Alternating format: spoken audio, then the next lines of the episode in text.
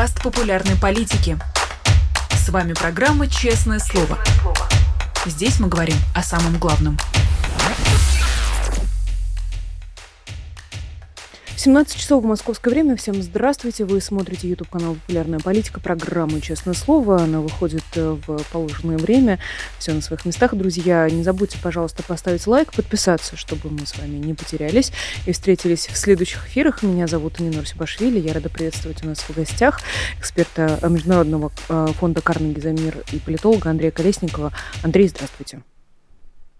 Здравствуйте.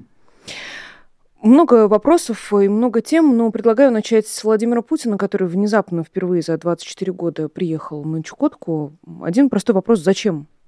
Зачем туда? Зачем сейчас? Ну, справа налево начал свою ну, предвыборную кампанию. А, отдаленный регион, не посещавшийся, или вообще когда-либо посещавшийся а, вождями. Не, не, не припомню сейчас, был ли там Путин или кто-то еще из а, персонажей э, постсоветской российской истории. Ну, соответственно, это демонстрация того, что Путин вникает в интересы, в дела повседневные любых групп населения, в любой географической точке. А, естественно, все это напоминает немножко землю Санникова. Все-таки помидоры и огурцы, растущие на вечной мерзлоте, это достаточно как бы эффектно а, просуждал о разных предметах, э, очень по-бытовому, искупался в народной любви, познал настоящую подлинную народную морозную жизнь. Все как всегда, все как положено по политтехнологиям действует в соответствии с планом, э, пользуясь его собственной э, терминологией. А на какой эффект он рассчитывал, как вы думаете? Ну, я думаю, что здесь особого эффекта общероссийского достичь довольно сложно. Это одно из многих мероприятий, которые нам еще предстоит созерцать. Но поработал с населением э, региона.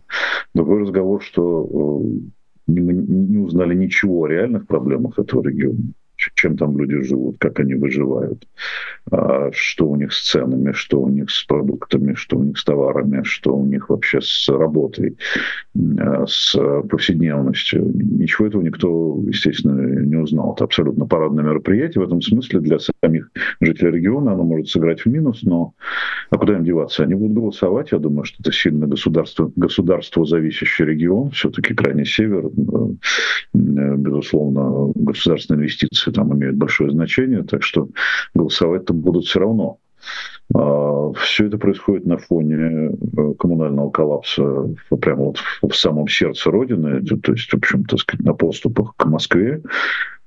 Человек едет на Чукотку коллапс может быть э, как бы не убийственный, да, но тем не менее это довольно серьезное событие и демонстрирующее, возможно, общероссийскую проблему э, наступающих техногенных катастроф, э, и вообще изношенность инфраструктуры про который говорил Песков, что вот, ну как, за 10-15 лет невозможно было все поменять. Ну, милые мои, вы у власти уже почти, почти четверть века, а не 10-15 лет, это немножко другое. Так что с инфраструктурой-то можно было бы поработать, тем более еще в 2003 году 2003 почему-то считался экономистами в свое время, об этом уже все забыли, а, годом как бы такой вот э, пика техногенных э, проблем. Немножко этот пик как бы прошли, но они же возвращаются.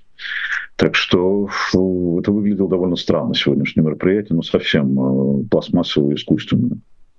Ну, а с другой стороны, не как губернатор Воробьев, который где-то неделю, видимо, сидел в теплом месте, в отличие от жителей Подмосковья, которые как раз, возвращаясь к истории с коммунальным коллапсом, а, сейчас начали чем дальше, тем активнее требовать решения а, проблемы, складывается впечатление такого, знаете, волнообразного, что ли, возмущения, что чем больше проходит времени, тем больше и больше людей а, выступает с требованием обратить внимание на то, что они вот здесь и сейчас замерзают у себя в домах. А, это иллюзия или мы видим тоже зарождение какого-то, ну, около политического движения, в любом случае движения людей чем-то недовольных? Люди, по крайней мере, вынуждены показывать, что они здесь, что они есть, что они существуют, но показывают они это в результате вот такого рода э, коллапсов. А, в основном этот гнев э, народный, он имеет сугубо бытовой характер, и, конечно, большинство не, не думает о связи какой-либо между большими политическими событиями, между недофинансированием целых отраслей из-за того, что деньги уходят совершенно на другое, на оборону, так называемую, так называемую безопасность. Э, не во всех головах э, эта связь возникает, э, но как бы недовольство некими властями, а, оно, оно существует.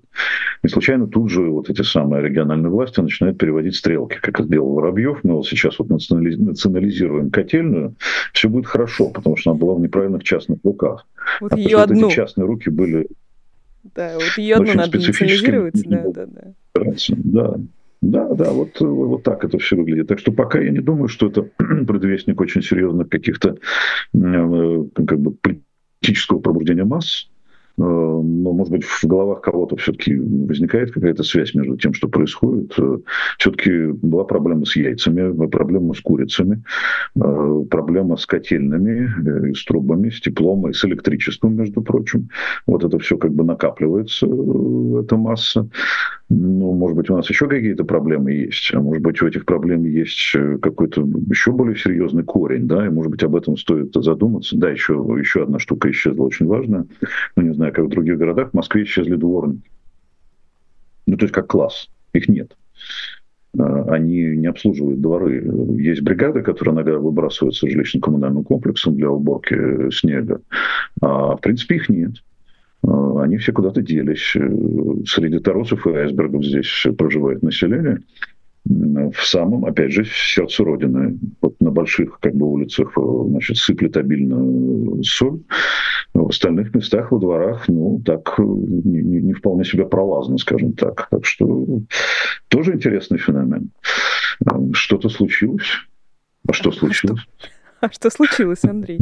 А, знаете, но с другой стороны, проблемы, они же были всегда. Каждое лето Россия стабильно горела, каждую зиму стабильно взрывались газовые печи, а, случались пожары из-за коротких замыканий, из-за вот этих обогревателей кустарных, которыми люди грелись в зимние месяцы. Цены тоже всегда росли. Почему сейчас это критично?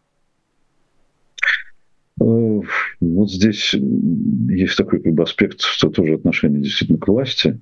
Вот если раньше кто-то там замерзал где-то, прорывались трубы, э, допустим, в 90-е годы, во всем виноват Чубайс, говорили. Да? Сейчас почему-то говорят, не, не говорят, что во всем виноват, э, не знаю, Решетников, Мишустин, кто там еще, еще какой-нибудь Чернышенко, не знаю, Голикова. Вот почему-то никто не виноват. Виноваты какие-то вот муниципальные власти, электронные заводы, ну, и бог знает, что еще. Раньше как-то вот считалось, что ну, высшее начальство виновато. Так, может быть, в глубине души люди все-таки думают о том, что что-то высшее начальство сделало не то. А почему это происходит сейчас и так это становится заметным? Ну, потому что, наверное, это действительно заметно. Это действительно невозможно замять, невозможно не заметить, потому что есть э, не, уже не исчезающие никуда социальные сети, как бы их там не прикрывали, не контролировали, как бы власть не контролировала свой дискурс, свои слова аккуратные, свои медиа. Люди-то знают, что происходит на самом деле. Но если человек хочет узнать информацию, он ее он ее получит. Если он не хочет ее получать, он ее не будет получать. Но, в принципе, э, люди, которые привыкли какие-то новости получать, ну, наверное, они э, все-таки заметили, что, что произошло нечто очень серьезное. Ну, хорошо, но было холодно. Ну, вообще говоря, сейчас у нас было глобальное потепление, вот такая погода зимой, в той же самой Москве, в моем детстве, это была практически норма. Ничего такого особенного не было. Ну, 20 градусов на 15. Ну, то тоже иногда что-то, наверное, коллапсировало, но что, я не припомню, что такого масштаба был коллапс, там, не знаю, в Подмосковье. Может, информации не было никакой. Так что накапливаются, накапливаются технологические, техногенные проблемы и всякие другие. Я бы здесь хотела, наверное, обратить отдельно внимание на Белгород, который в последние дни, с начала как раз последних дней а, уже ушедшего 23 года, стабильно попадает в новости, причем а, обстрелы или то, что из Белгорода летят ракеты, в Белгород иногда что-то прилетает, это уже стало практически ежедневной хроникой. А, и в отличие условно от того же Подмосковья, лично я, например, не заметила никаких видеообращений от жителей Белгорода. Конечно, когда были проблемы с бомбардированием, бомбоубежищами. Этих видео было очень много в социальных сетях о том, что невозможно было попасть, и многие из них были просто закрыты. И тем не менее, а, как вы оцениваете то, что происходит сейчас там, и есть ли какая-нибудь перспектива политического движения и, может быть, даже, возможно, антивоенного движения? Ну, под Белгородом мы понимаем более широкое как бы, понятие не только географическую точку Белгород, но и прилегающие тоже географические Конечно. территории, которые, которые находятся близко к линии э, фронта. И эта территория, безусловно, катастрофа. Ну, э, то, что мы называем, то, что Путин называет спецоперацией, но оно должно было прийти к этой стадии в результате, да, но все-таки уже ну, практически почти два года. Э, скоро сравняется два года этому кошмару. Ну, что-то должно было начать уже происходить на границах с той стороны. Почему-то все забывают, кто все это начал, с чего все это начиналось, и какие разрушения э, принесены в связи с этой катастрофой. Ну, а, а, а как? Ну, это, это, это следствие того, что продолжается, собственно, боевое противостояние. А, Соответственно, основную ношу несут, основное бремя, кошмар несут люди, которые живут на близких к Украине э, территориях. А, это человеческая катастрофа, такая же, как и, собственно, в Украине, так сказать, меньшего пока масштаба, но она происходит, и к людям нужно относиться как к людям, и как-то эвакуировать, и как-то ими заниматься, но я не вижу, чтобы руководство страны занималось этими людьми. Я сегодня слышал, что Собчак занимается ими, с иронией кто-то там написал, но если никто не занимается, если, если занимается этим хотя бы Собчак, ну окей, почему бы, если человек, человек ведет себя по-человечески, почему бы не поприветствовать то, что она делает, а не иронизировать по этому поводу и по поводу этой надоевшей уже всем э, голой вечеринки. Чем учить нравственности, лучше помогли людям.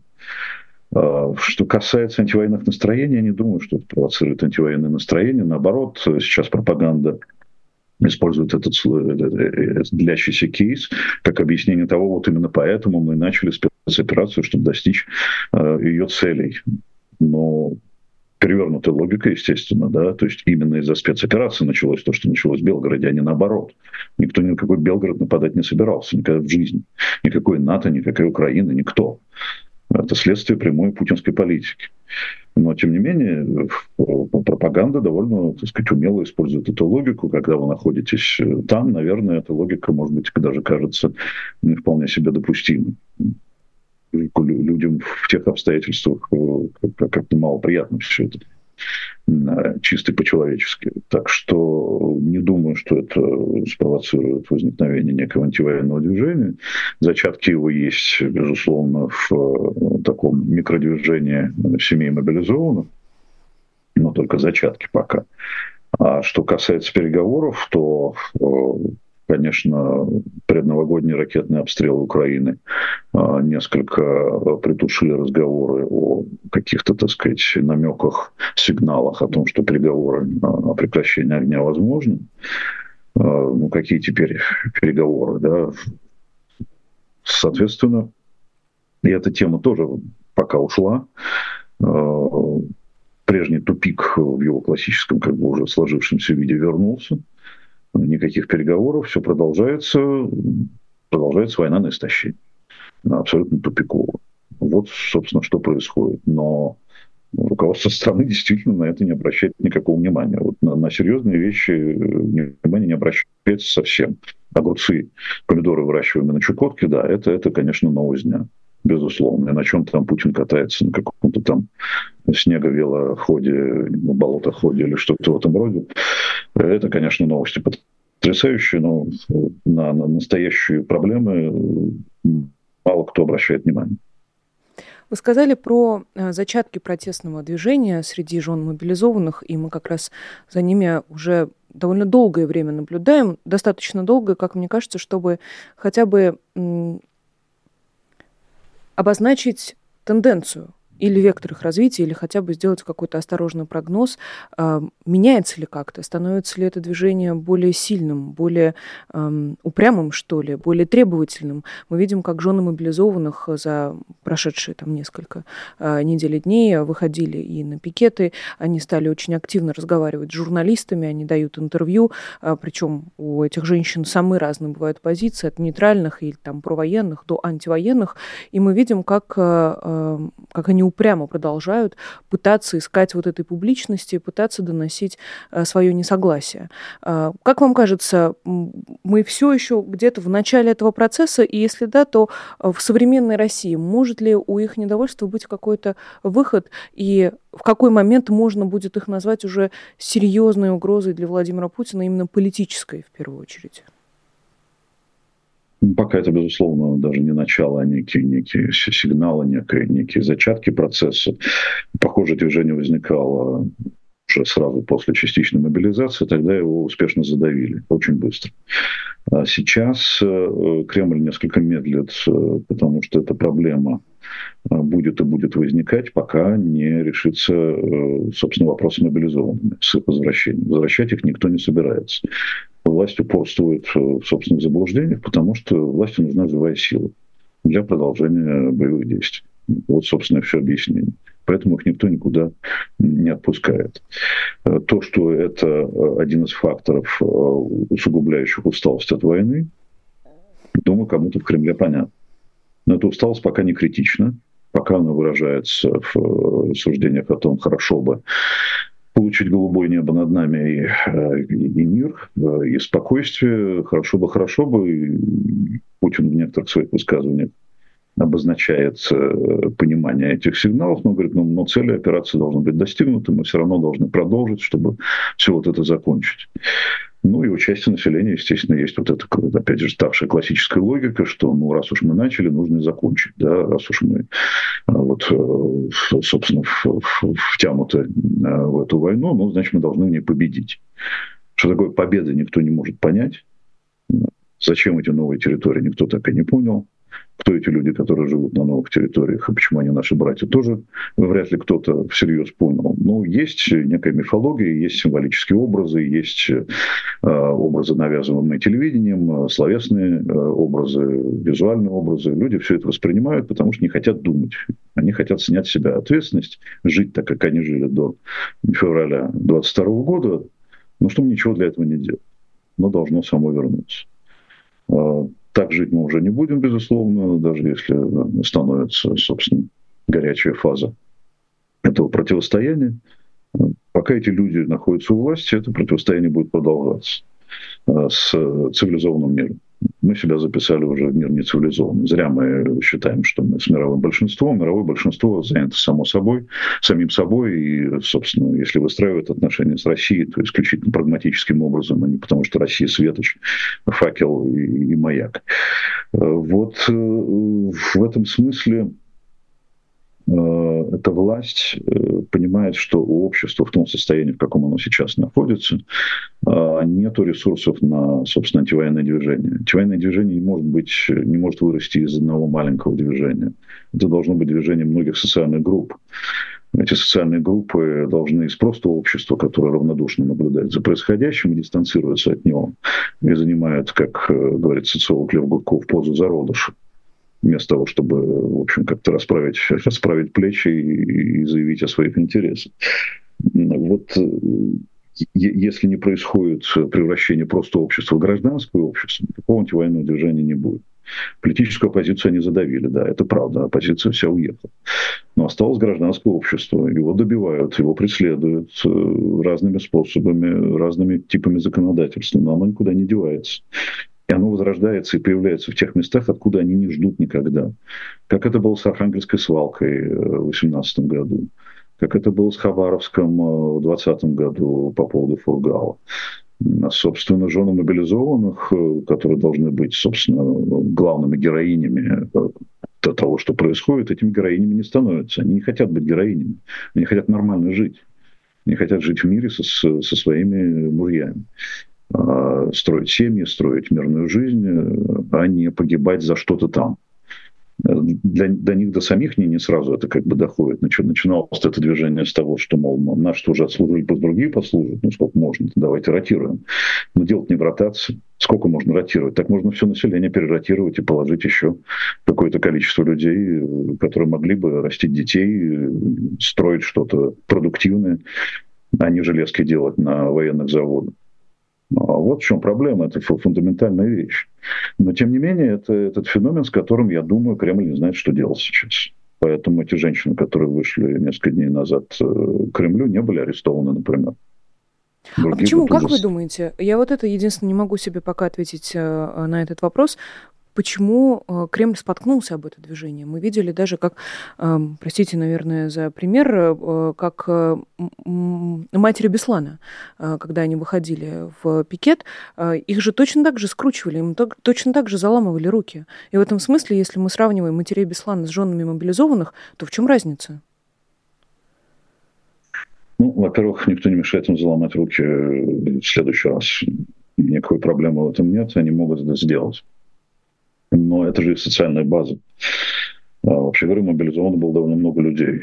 У этих людей семьи. А, у этих людей э, гибнут, собственно, отцы, они же братья, они же сыновья.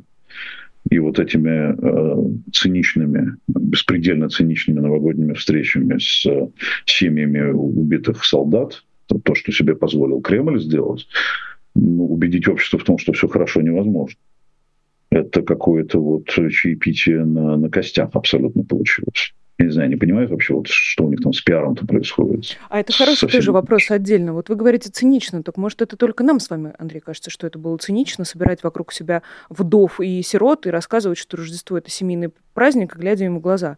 Но, с другой стороны, может быть, э, для кого-то это выглядит как вот э, у вас теперь нет отца в семье, зато я ваш отец, э, не знаю, отец родной, и любите меня так же, как, как вашего самого близкого человека. Может быть, для кого-то это все-таки работает, или ни в какой реальности это так не выглядит? Ну, по, по поводу отца, если бы они не мифологизировали, не придумывали историю в своих учебниках, а знали бы ее, они бы знали известное стихотворение «Оказался наш отец не отцом, а сукой» после определенных событий. Да, тоже такое случается с лидерами. И всякий раз в истории это с лидерами случается. И они не вечны. Нельзя отменить законы биологии, законы природы. А в данном случае уже, по-моему, закон о зоологии даже, о не биологии. Так вот, э, безусловно, есть люди, которые это воспринимают э, как норму. Безусловно, есть люди, которым это, может быть, даже нравится. Э, но это аморально. Есть нормальная мораль, есть их мораль. Как-то, если они отменяют нормальную мораль, это не означает, что она должна исчезать. Есть миллионы людей, которые не считают это действие не циничным, да, а высоко-высоко нравственным, трогательным и каким-то там, я не знаю, еще теплым а, по, по-рождественски.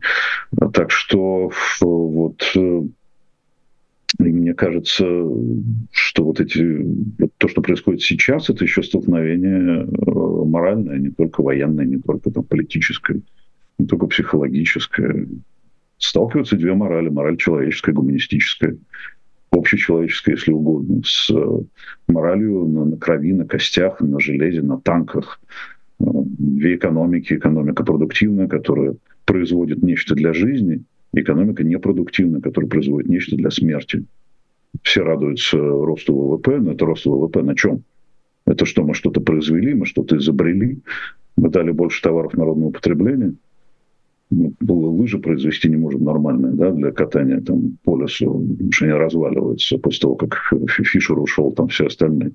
Маленький просто пример, извините, зимний. А, что говорить обо всем остальном? Движемся стройными рядами просто в, в прошлое, непродуктивное прошлое. Правда, без той мощи, которая была все-таки, так сказать, без той мягкой силы, которая все-таки была у Советского Союза. У этих людей никакой мягкой силы нет не нужно себя обманывать тем, что какие-то там африканские царьки иногда к нам приезжают. Продолжаем честное слово с э, Андреем Колесниковым. И еще пару слов, наверное, скажем про мобилизованных. Э, мы видим, что э, на откуп женам отдали Картополова, который выходит и делает более-менее официальное заявление о том, что мобилизованные останутся там, где они сейчас находятся. А с другой стороны, э, видим новость про мобилизованного из Воронежа, который как раз обратился к Путину с просьбой вернуть военных домой и вообще выступил против войны. В этом видеообращении его сейчас посадили в яму для отказников, с ним э, пропала связь. Э, опять же, какое-то перетягивание получается. Э, кто кого сборит. Э, как вам кажется, вот в этом противостоянии на сегодняшний день кто сильнее? Э, жены мобилизованных и сами мобилизованные или все еще государство? Ну, морально сильнее те, кого угнетают. Так нас всегда учили, в том числе в советские годы. Правда, ты на стороне тех, кто жил, работал, строил семьи, строил собственное будущее, планировал собственное будущее, оказался в яме. Вот она связь политики и реальной жизни. Если бы вы ротировали власть, если бы вы серьезно относились к выборам, э, если бы, да, не думали, что демократия это игрушка, она не игрушка, это инструмент установления нормальной жизни. И один из этих инструментов – это свободные, честные выборы и обязательная ротация власти. Иначе ям. Иначе мы все попадаем в яму в метафорическом смысле, из которой нам тяжело выбираться с точки зрения, там, будет тяжело выбираться с точки зрения экономики, социальной сферы, будет тяжело выбираться психологически, но есть и физическая яма для людей, которые заявляют, просто пытаются заявить о своих конституционных правах. Степень конституционности мобилизации вызывает серьезные сомнения. Но не вызывает сомнений только у судей Конституционного суда, но с ними все ясно а с точки зрения конституционного права как такового, я бы еще задумался над тем, насколько э, это вообще все было оправдано. Ну, не говоря уже о том, что само начало того, что произошло, э, правового основания фактически не имеет. Фактически, юридически, как угодно. Так что вот, вот без демократии мы все оказываемся в яме во всех смыслах этого слова. Вы сказали про конституционные права, и как вас здесь не спросить про отказ э, россиянам за границей голосовать на выборах президента. Эм, Россия может отказаться от создания избирательных участков в российских консульствах стран, которые Москва считает недружественными этих стран. Вполне себе э, достаточно. И вновь и вновь поднимается вопрос об актуальности выборов и о том, э, насколько серьезным это может быть политическим инструментом в руках тех, кто, ну, как минимум, не очень согласен с Владимиром Путиным и всем, чем он занимается последние много лет. Как вам кажется, с чем связано это решение? А, и ведь мы же справедливости ради говорим не о таком большом количестве россиян, как а, те, что остались внутри страны. Все-таки многие-многие миллионы против там, даже, допустим, одного миллиона уехавших, если мы предположим, что каждый, кто уехал, очень хотел бы проголосовать в марте 2024 года. А, как вам кажется, зачем им запрещают это делать? Даже небольшое число людей, которые могут выразить свое мнение, свою самостоятельную позицию, проголосовать против, а, даже их они, они не то чтобы боятся, они не хотят, чтобы их голос был слышен в принципе, чтобы было э, гомогенное большинство, которое бы показывало меньшинствам, что они парии в этом самом обществе. Хотя, опять же, по Конституции мы все равны. Никакого запрета на голосование в недружественных странах для россиян быть не может. Потому что это российские граждане. Они имеют право голосовать. Это право должно обеспечить им государство. Это сервис государственный. Поднести им эту самую урну и честно посчитать э, голоса. Если раньше э, за границей довольно активно голосовали за Путина, довольно распространенный феномен жить у себя на вилле в Испании и, значит, считать, что он себя, считать себя крупным э, русским патриотом, голосовать за Путина. Сейчас среди, в связи с большим количеством релакантов есть, конечно, риск того, что за границей, особенно в недружественных странах, так называемых, проголосуют против Путина. А, риск действительно небольшой, ничтожный, цифры, наверное, будут невелики, но даже эти цифры им не годятся. Они не хотят этого всего видеть. А, они а, а, пытаются контролировать э, любой писк, доносящийся из-под глыб. Маленький храм в Хохлах нужно убрать отца Алексея Уминского и поставить, значит, псевдобатюшку, значит, с дикими совершенно взглядами на христианство. То есть христианином его назвать довольно сложно. Это Малафеевского, значит, этого самого придворного какого-то деятеля, называющего себя священником. А много ли там последователей там, того же Бориса Горлицкого? Да? Это ну, небольшая группа людей со своими взглядами. У них самостоятельное мышление. Оно марксистское, но оно самостоятельное. Их тоже нужно задавить тем, что нужно вот преследовать их э, лидера.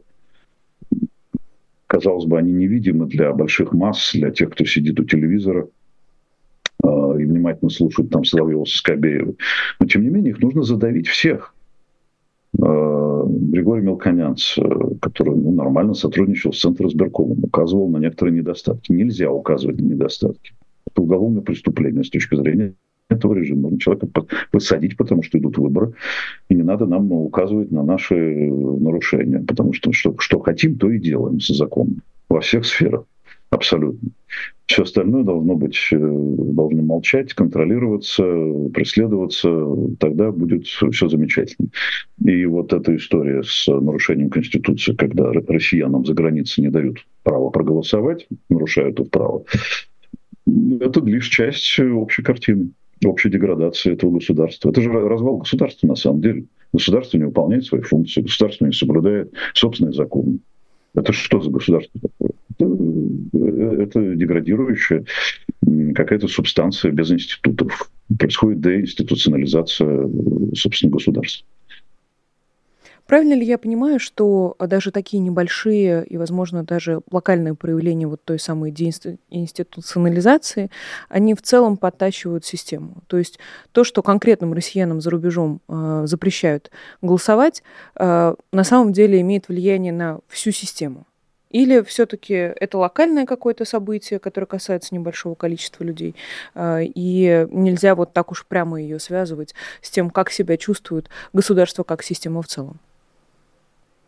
Я думаю, что это не локальное событие, это часть э, общего процесса. Допустим, там, судебное заседание по делу Беркович да, с продлением э, ареста.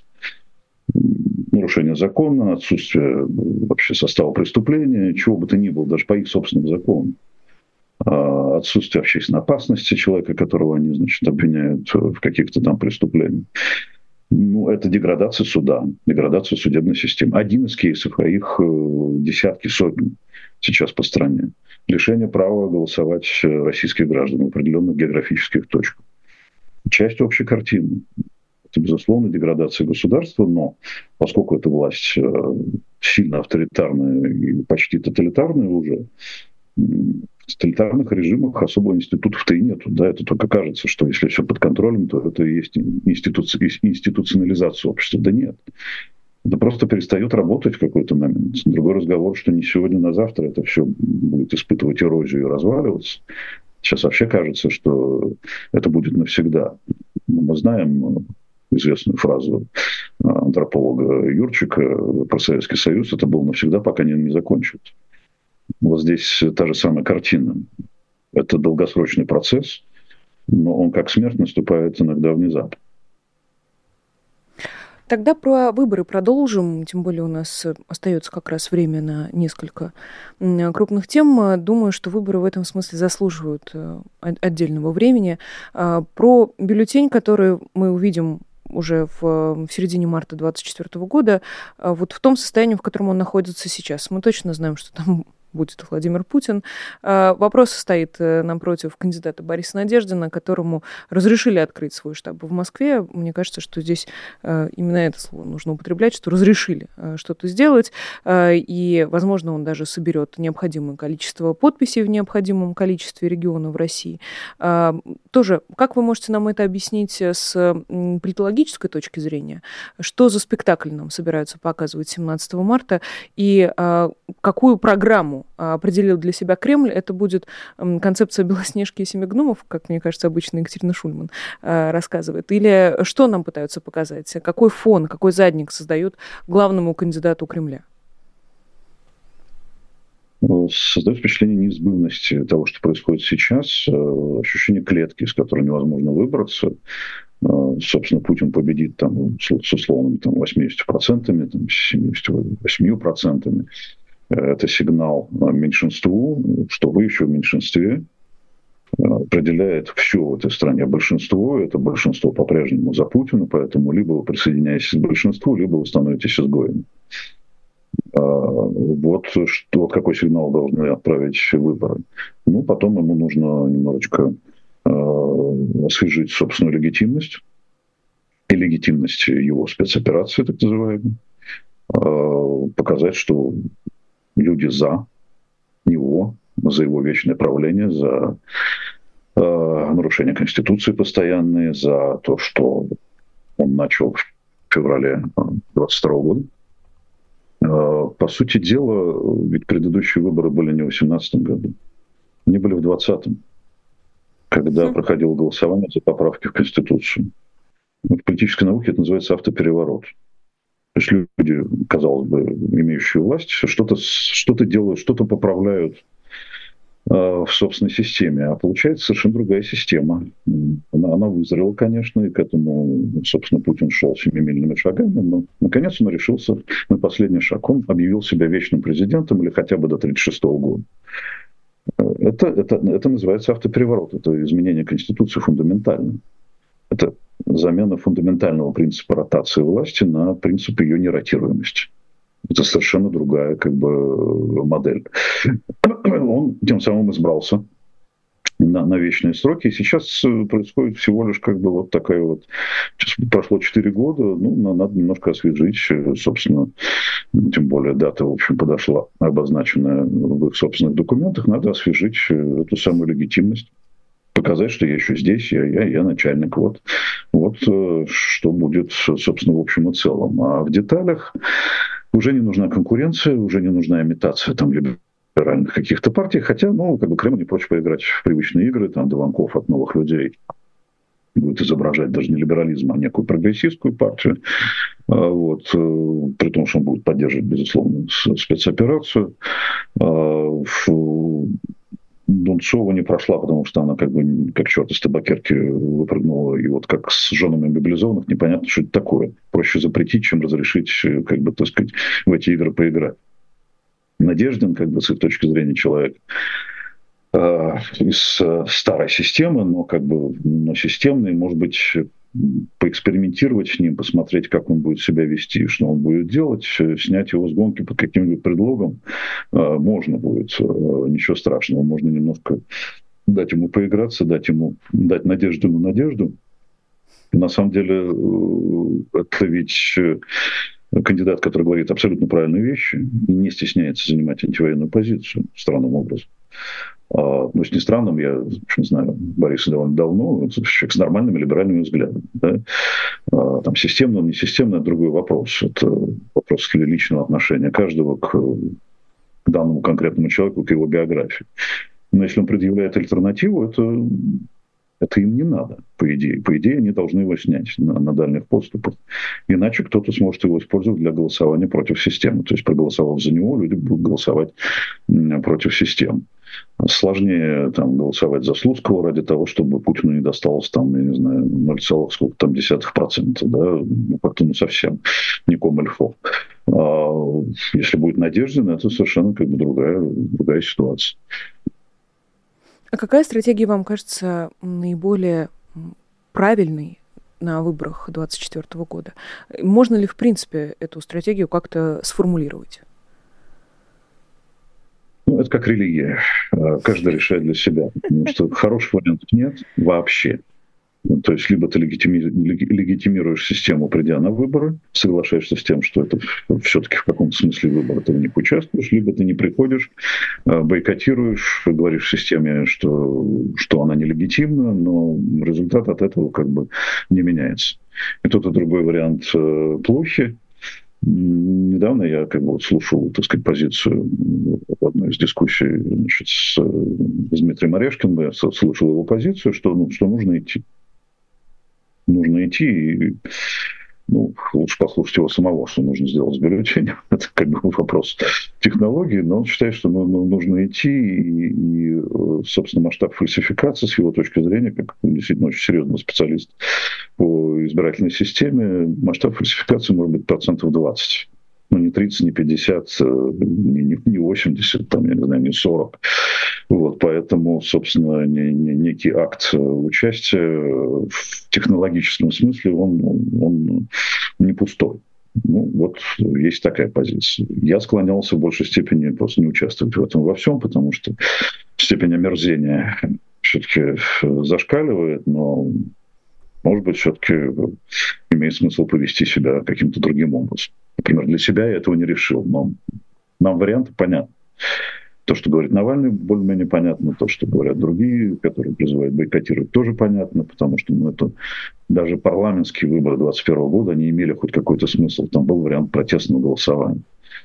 Сейчас это, это, э, э, эти варианты практически исчезли, и вот эта аккламационная процедура одобряем, можно я отсюда пойду, я уже сфотографировал свой бюллетень, отправил начальнику, мне в кино хочется или на рынок нужно забежать, жена просила. Вот, э, вот в такой модели, конечно, считать это выборами довольно сложно. Опять же, возможно, это лично мое какое-то искажение, моя какая-то иллюзия, но, знаете, создается такое ощущение игры э, жарко-холодно. С одной стороны, выборы это очень важно, иначе почему бы системе так беспокоиться? С другой стороны, мы ничего не можем изменить через участие в выборах. Э, с третьей стороны, э, это важно как инструмент для государства, для того режима, который выбрал Владимир Путин, чтобы э, говорить со своей элитой на языке цифр. А с четвертой стороны, ну как бы, как скажет Путин, все равно так и будет, и мы видели, на что способны эти элиты, так что как будто бы с ними что разговариваешь, что не разговаривай, особо смысла нет никакого. А вы все-таки к какой стране скорее склоняетесь? Все-таки вы расцениваете выборы как что-то важное, значимое, как что-то, у чего могут быть, знаете, такие последствия с политической точки зрения в первую очередь? Или а, мы уже скорее говорим о каких-то ритуалах, и а, условно выборы у нас идут через запятую после посещения там полисадника или парника, или где там Владимир Путин огурцы нюхал сегодня? А, что скорее происходит? Что скорее надвигается на страну в, в марте 2024 года? Это что-то важное или все-таки какая-то иллюзия? Как вы думаете? Ну, с точки зрения реальной жизни, это, это вот, собственно, сажать алюминиевые огурцы на брезентовом поле, то, чем он занимался на Чукотке. А, примерно то же самое. Или там какой-нибудь митинг, который они соберут в Лужниках, или какой-нибудь очередной концерт с шаманом э, в коже. А, но с точки зрения как бы, будущего страны, мы, во-первых, привыкли воспринимать это как нечто очень серьезное. Во-вторых, это действительно может оказаться достаточно серьезно, потому что ну, там-то в Кремле они считают, что они, они получают на что-то мандат. В 2018 году, когда значит, народ в едином порыве механически, автоматически проголосовал за Путина и пошел заниматься своими делами, выяснилось, что они это прочли как мандат и решили устроить пенсионную реформу. Трудящиеся сказали, мы так не договаривались, но кто вас спрашивал, ты договаривались вы или нет? Вы проголосовали? Проголосовали. Ну что теперь? А, значит, я, я как президент имею право там затеять, допустим, допустим, пенсионную реформу. Ну, пенсионная реформа – это скучная штука, гораздо веселее начинать войну. Но они же тоже как бы с, с известной степенью легитимности вот эти все действия происходили, потому что в 2020 году вы же сказали, чтобы я правил всегда. Вот, так вот я правлю всегда и делаю то, что хочу. Вы же сами сказали. И вот в этом смысле все-таки для самого себя сказать системе нет и сделать какое-то действие, ну, возможно, это имеет какое-то значение. Тут есть еще один нюанс. На самом деле сейчас как бы сложился некий такой неписанный социальный контракт. Мы не всех вас тянем в окопы, только вот те, кто хочет и кого мы поймаем э, случайным или не случайным образом. А остальные могут заниматься своими делами, только поддерживать нас, конечно, и учиться по учебникам соответствующим Таркунова Мединского Чубарьяна. Но, в принципе, я вам за, я, я не всех вас туда потащу, но в благодарность за это вы должны взять вот эту вот валюту, вот эти деньги под названием э, избирательный бюллетень и бросить его вот в мой этот банкомат, в избирательный, в избирательную урну. Так вы расплатитесь со мной за то, что я вас не трогаю. Э, и вот этот хрупкий контракт, он э, э, на самом деле устраивает пока обе стороны. Ведь мог бы там и бритвы по горлу, а не стал добрый человек, значит, давайте мы расплатимся этим самым бюллетенем. И Кремль это устраивает, потому что люди понимают, вот они сейчас за Путина проголосуют, они голосуют вот за эту хрупкую стабильность. Хотя, на самом деле, они как бы покупают этим э, бюллетенем товар под названием «спокойствие», а будет ли этот товар доставлен? Не очень понятно, что будет после, после марта 2024 года вот никаких гарантий того, что вот этот сложившийся сейчас контракт будет действовать дальше, нет. Кроме рациональной логики, что невозможно людей из экономики все время выдергивать, невозможно нагнетать без конца вот это психологическое напряжение, тревожность. Ну, люди могут не выдержать. Ну, до этого уже получалось, есть контраргумент, почему бы и нет. Мы же, было множество контраргументов против начала специальной операции. Мы ее начали, и ничего, живем. Три целых 0,6 роста ВВП на, на, на производстве танков и прочей, прочей железяки. Вот, собственно, здесь большой вопрос. То ли избиратель получит, на что он надеется. Надеется он на мир и на спокойствие для самого себя, обывателя. То, что э, Алексей Навальный вышел на связь, слава богу, и то, что нам его показали, э, хоть и на заседании суда, но тем не менее, к сожалению, это единственная возможность сейчас видеть э, Алексея и слышать, что он говорит, за исключением довольно редких постов в его социальных сетях. Э, то, что, условно, Алексей Навальный снова появился в публичном поле, значит ли это, что э, Кремль выработал какую-то свою стратегию к выборам 2024 года и условно теперь уже не боится всего, что может сказать Алексей Навальный в контексте марта 2024 года? Ну, Кремль его убрал совсем э, на время, потому что нужно было спокойно начать предвыборную кампанию, без того, чтобы от Навального доносились какие-то слова. Слова его имеют вес. Достаточно большой. Больше вес, чем ну, там, других э, позиционеров, по всему к нему уважению. А, они это сделали, компания началась спокойно, без, э, без каких-то слов от Навального. Э, он обнаружился в том месте, где его контакты с миром очень тяжелы, почти невозможно. Это тоже обеспечение дальнейшего спокойного течения президентской кампании, чтобы даже если доносился от него какой-то голос, он был, был бы меньше слышен, в меньших объемах, а может быть и вообще не доносился. Поэтому первое, что мы, второе, что мы узнали после того, как он значит, обнаружился, то, что он опять находится в ШИЗО. Только теперь уже, значит, на крайнем севере. Так что, в общем, все то же самое, только его еще в большей степени удалили э, подальше значит, от политического э, информационного пространства. Вот их задача, они ее, собственно, э, выполняют. Спасибо вам огромное. Андрей Колесников, политолог и эксперт Международного фонда а, Карнеги а, за мир, был гостем программы «Честное слово». Спасибо вам большое, Андрей, и, надеюсь, еще обязательно увидимся в наших эфирах. Спасибо нашим замечательным зрителям, которые были с нами эти 45 минут. Напоминаю, поставить лайк. Спасибо всем, кто это уже сделал, всем, кто подписался на популярную политику. Спасибо тем, кто поддерживает нас в том числе и через Patreon. QR-код вы видите сейчас на своих экранах. Тех, кто уже им воспользовался, вы увидите буквально через мгновение. Мне остается только с вами попрощаться. Теперь уже до пятницы, до традиционного честного слова с, э, с писателем, поэтом, литератором и журналистом Дмитрием Быковым. Э, меня зовут Нинор Зибашвили. Собственно, в пятницу и увидимся. До скорой встречи. Всего доброго и пока. Вы слушали подкаст «Популярные политики». Мы выходим на Apple Podcast, Google Podcast, Spotify и SoundCloud. А еще подписывайтесь на наш канал в YouTube.